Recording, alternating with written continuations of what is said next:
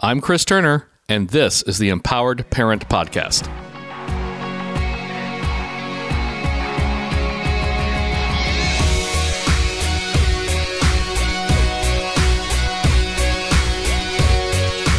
Greetings, listeners, and welcome to a new season of the Empowered Parent Podcast. Joining me, as always, are Ryan and Kayla North. Hi, guys. Hey, Chris. Hello, Christopher. How are y'all? Good. Good. Awesome. It's Glad been a to while. be back. Yeah. We're doing well. And sometimes that's all the best we can say, right? That is the best we could say. yes. I was just trying to be grammatically accurate because I actually saw like a little video on from Grammarly on like the difference between Good, doing well. good and doing well. Yeah. Like if you're performing a task, you're doing good, but if you're doing good as a person, you then you're doing well. Right. Very good. Thank you for this. Today's grammar lesson has been brought to you by. That's right. I, I helped with homeschooling a little yesterday, just in case nobody can tell. He did. it wasn't a grammar lesson. though. I'm crushing counting by fives. awesome. I've been helping our five-year-old with her math. It was beautiful. I didn't think we are talking about homeschooling math today, though. No. so we're the question. I was going to ask though is, how good is she at mealtime? Um, well, that is a uh, moving target. Okay. Because we're going to talk about mealtime struggles. They are real. Oh The struggle is real. Oh yeah. Absolutely real. So, um, to answer your question directly, how was she at dinner tonight? Well, at one point, I noticed she wasn't at the table, and I don't remember her leaving. so I had to go out and, you know, deputize myself as a search party and find three of the six children. so yeah, there is that. So let's dive right in with that one. What are some uh, tips or advice we can offer our parents when the kids just won't stay at the table? Hmm. maybe we can post that in the Facebook group, and then we'll know when somebody else offers us some advice. Yeah, we're not very good at keeping kids at the table. No, I'm. They're pretty good most of the time. Most of the time, I time, would yeah. say. I don't know that they always were. Yeah, most of the time. Although I think part of the problem tonight was um, Kayla wasn't here for dinner, and um, some of the kids kind of recognized a, a hole in the coverage and they exploited that soft underbelly and really kind of took advantage of it. Because I was had to keep turning to my left to help Addison eat, and then I turned to my right because Libby was at the, at the other end of the table, and uh, she was gone, just poof, gone. And so then I had to go look for her, and when I got back, two other kids were gone, and I'm like, it's like it's like whack a mole. Right. It's like if whack a mole and musical chairs had a child together. that's what dinner at, at, at our house Whack was a like musical chair. tonight. Whack a, yeah, whack a musical chair. We'll give it a new name. yeah. So that's kind of how it went at our Cabaret house. 2018, Ryan and Kayla There you go. there you go. So how do we keep the kids at the table? And do you guys have trouble getting getting them to the table? Mm, that generally depends on what they're doing Mm. right up to mealtime. So one things we've gotten better about is to not have them do their favorite thing um, up until mealtime, right? because they don't want to quit their favorite thing, and Right. and that's I mean I don't want to quit my favorite thing either. Which, by the way, sitting around talking to you guys. Of course. Oh, okay. Well, um, maybe I wasn't sarcastic enough in my tone. Um, it's up there, though, legitimately. So, you know, if they have a fav- favorite TV show, don't agree to let them watch that in the 25 minutes preceding dinner. Because the TV show, well, in the 15 minutes preceding dinner, because the TV show is 23 minutes on Netflix without ad breaks, and there's just eight minutes left, and they don't want to give it give up the show at eight minutes. So, make sure that's something they can transition from easily has helped us. Um, giving them warnings, Mm. uh, to helping transition, say, hey, 15 minutes, because I counted them down by, by when 15 minutes, 10 minutes, 5 minutes, 2 minutes, we're done. And the only pushback I got was from Libby. They were playing Minecraft, and she said, hey, Dad, can I just like put this one thing here? I said, sure. And she did, and she shut it. So that was kind of, you know, he said, what are the things we've done? I'm just thinking about how I handled this evening. Mm. Yeah, I think I think keeping kids at the table is a little more challenging for us now than getting them to the table. We've gotten pretty good at managing the transition from one thing to another, I Right. think. Um, but I think it is all about managing the transition and figuring out what it is that your kids really have a hard time getting away from and making sure that's not right before a meal time. Um, so whether that's you stop what their favorite thing is to do chores or to take a bath or get their jammies on, you know, a lot of times we'll say, okay, everybody go get your jammies on and then it'll be ready. Dinner will be ready. Right. So then they can quick get their jammies on. And, Yeah. but as far as keeping them at the table, just having good conversation at the table is, is, I think what keeps our kids at the table most of the time. Right. We try and have our, we have our meal in our formal dining room most of the time um, because well first of all we have a table big enough for everybody Right. um, our kitchen table is a little small for all of us but it really it kind of has that air of this is a important time for us Mm. to be together right we have candles and we don't always light the candles or i have those little um, electric candles right? Right. and sometimes we'll put those on the table we use Little ambiance. yeah, and Yeah. we use we use nice placemats and we use little chargers on the table, so it feels like a little bit more of a It's an event. an event, Yeah. even if we have paper plates. Mhm. I mean, it's not that we do fancy stuff all the time, but we try and have we have one person who's responsible for getting drinks that night. We have one person who's responsible for getting all the silverware to the table. So everybody kind of has a job in getting the table set, so they all feel like they're a part of the meal. Hmm and then they just tend to stay at the table you know or they'll ask to be excused. A lot of times they want to get up and go do other things. Now getting them to sit down at the table that's another story. Yeah. so they you know oftentimes it's stand up sit down stand up sit down but they're not leaving they're still eating they're just keep getting up and down and don't necessarily want to keep their rear end in the chair Right. So I mean, that's one of the things I had to let go of as a parent is fighting the sit at the table battle because I was just thinking about how I was raised and that dinners were generally pretty formally thought of in the house. Everybody sat together, we all ate around the dining room table. Um, and I kept thinking that my grandmother would just kind of be like, not be able, and she was a lovely woman, but she would not have been able to handle dinner time at our house. the Jack in the Box thing is I mean, too much for her. And like so much, so much else of parenting, it's one of the things we had to kind of assess and let go of. Because if I have the expectation that all of my children are going to sit at the table, behave politely, use their cutlery, for example, um, you know, um, and we could spend the next hour just listing some of the crazy things our our nine children do around the table. But if I'm just going to have, if that's my idea of dinner, I'm really frustrated every night. You know, I told one of our sons who's kind of up and down, up and down, up and down, up and down. I said, you know what, you don't have to sit in chair. If you want to stay and eat dinner, you can stay and eat dinner. He doesn't do it very often. He'll do it every now and then. Hmm. And that has to not bother me because you can't make, um, you can't make your childhood a sacred cow because when you make your childhood a sacred cow, you then expect that childhood out of your children. And that's just not going to happen. You know, take take the trauma histories off the table. There are six of them at the table. You know, there were three at my there were three kids at our table growing up. And I thought, you know, we have new neighbors and I went over yesterday to meet them. They have no children. they also have no gray hair. and true. yeah, I mean, she didn't like seem nervous or anything when I spoke to them, um, like we generally are. You know, in all seriousness, um, when she learned that we had six children, she was like, "Wow."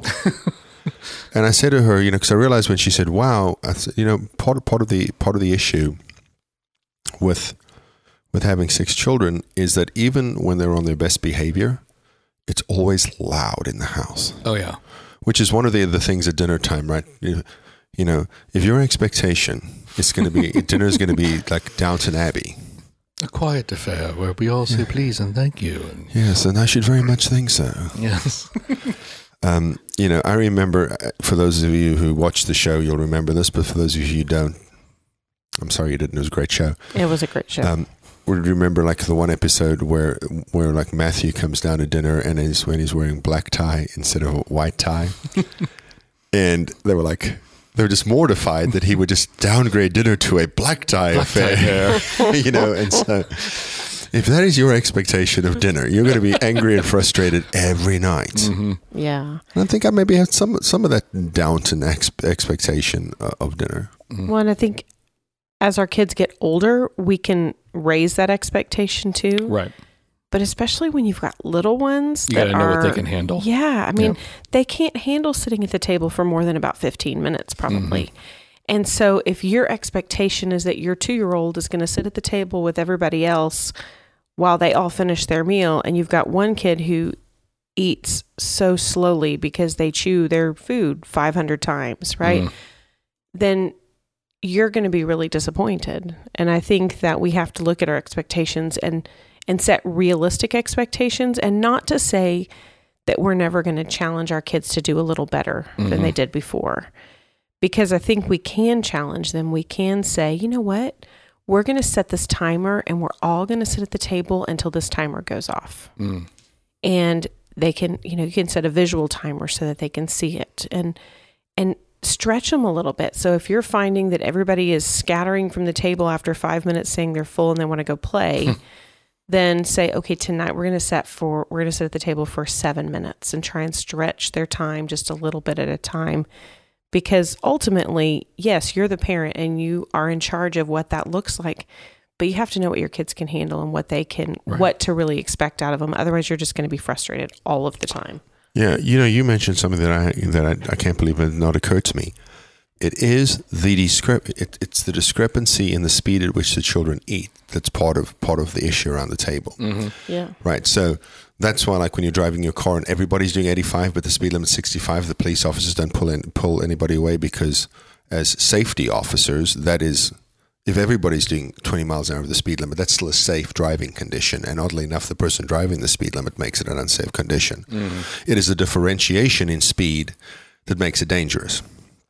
Right? You understand what I'm saying? Right. It's the differentiation in, in, in, in chew time at the table that leads to all kinds of frustration because the kids, when they're done, they want to bail. And so we have this uh, rule at the table. We, we have dinner as a family. And so when everybody's done eating, then we're all dismissed. And implementing that was hard at first.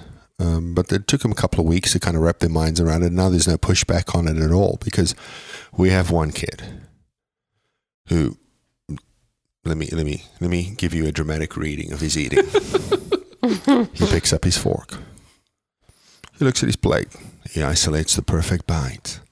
He picks it up. Yeah, Gordon Ramsay said he looks at it this way, then he turns the fork around and looks at it, holds it up to the light, then he puts it in his mouth. Then he puts his fork down and then he chews really slowly. And he like read somewhere that you had to chew every bite 20 times or something ridiculous. And like like I'm done with my food and this kid's at three bites.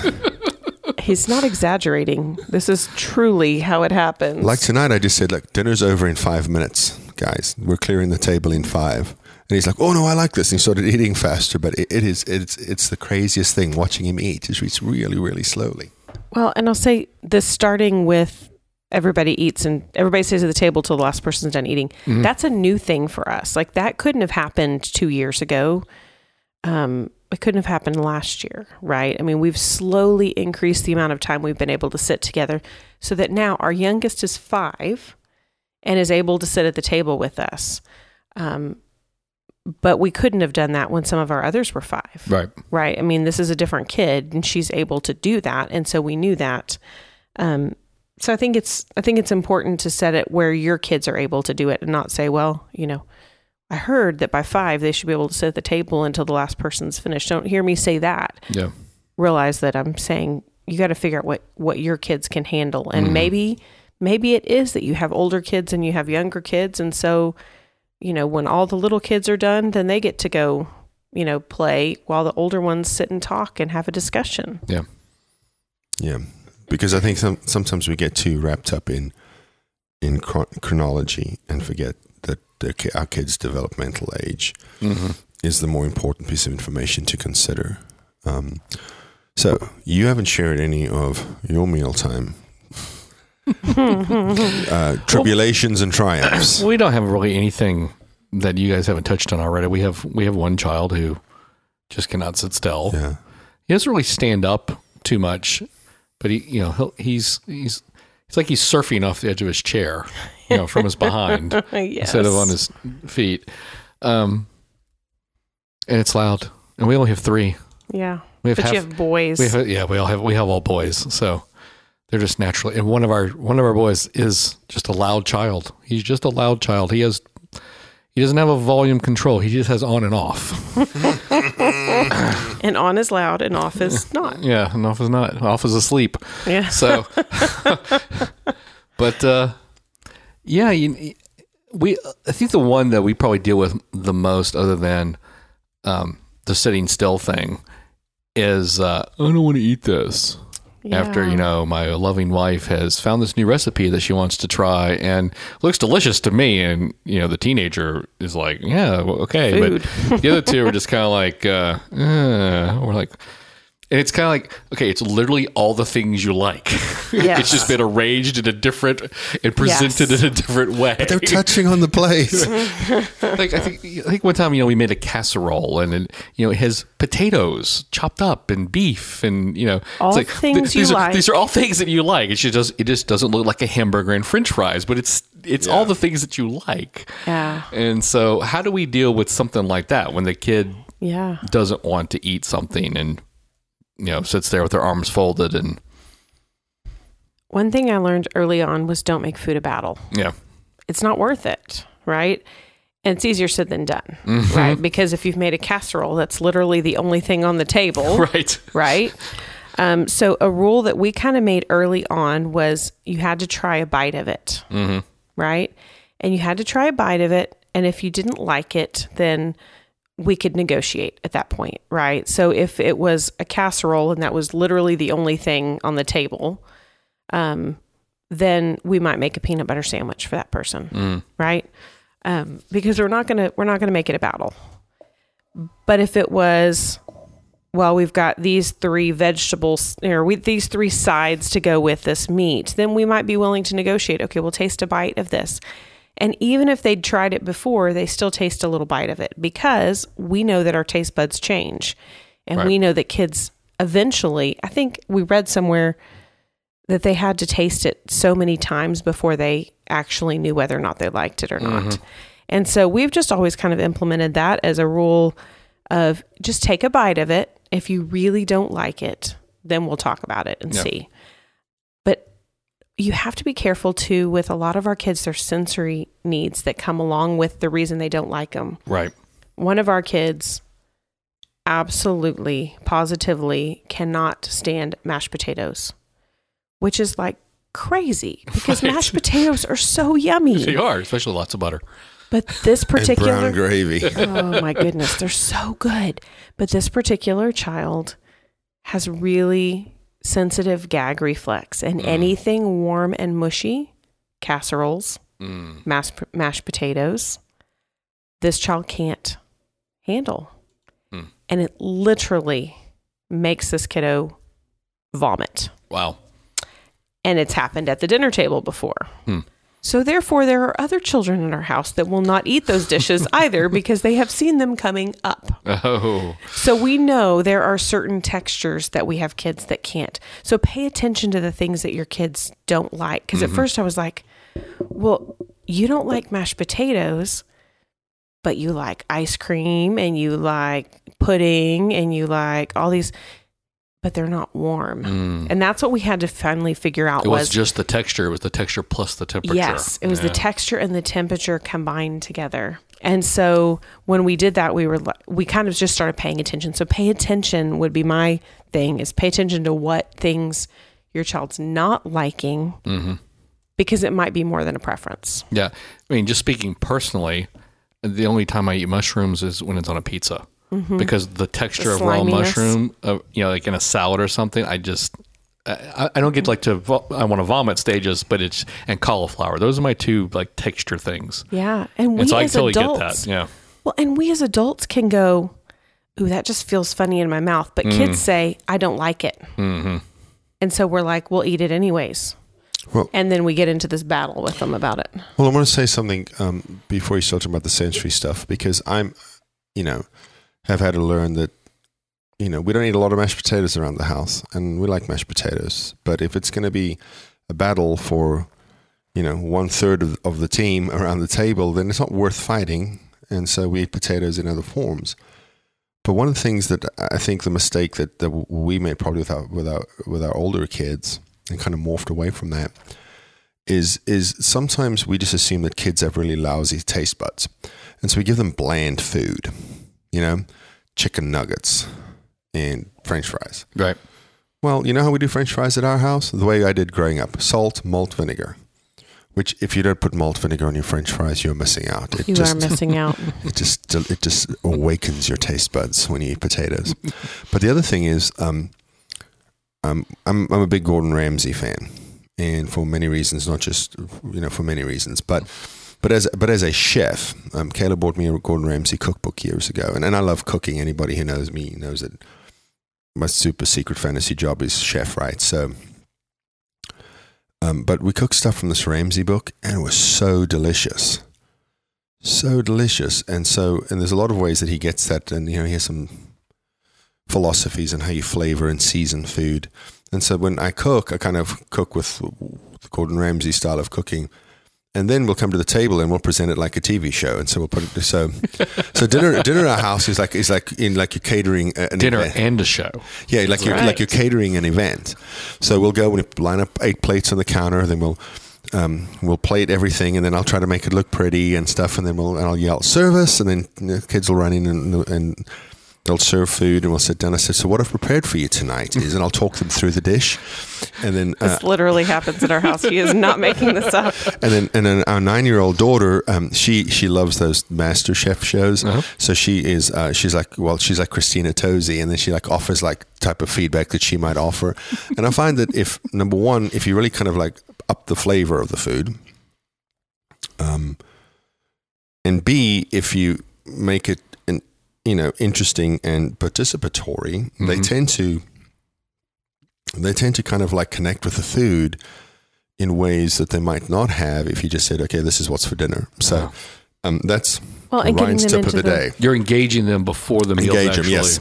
and getting them into yeah. the kitchen. You know, we get them in there chopping things and Yep. washing things and mixing things and all of those types of activities that get them involved and excited about the food even age appropriate activities. Of course, yeah. Well, but you know, you were telling us earlier about about your friend who had cut it, his fingertip off cooking.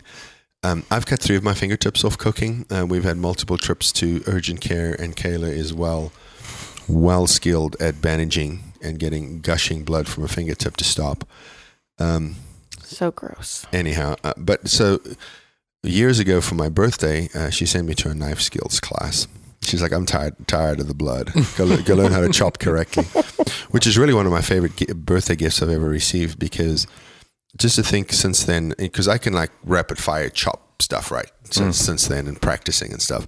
But I just think about the hours every year that we save standing in the kitchen because I can chop ingredients fast.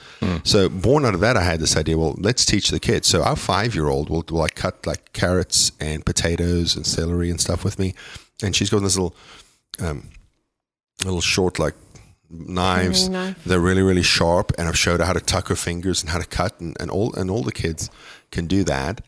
Uh, and it's participatory with them, you know, and they're, and they're involved in dinner, and we're having a real great time of connection. So there's a lot of like positive that's coming out of doing that.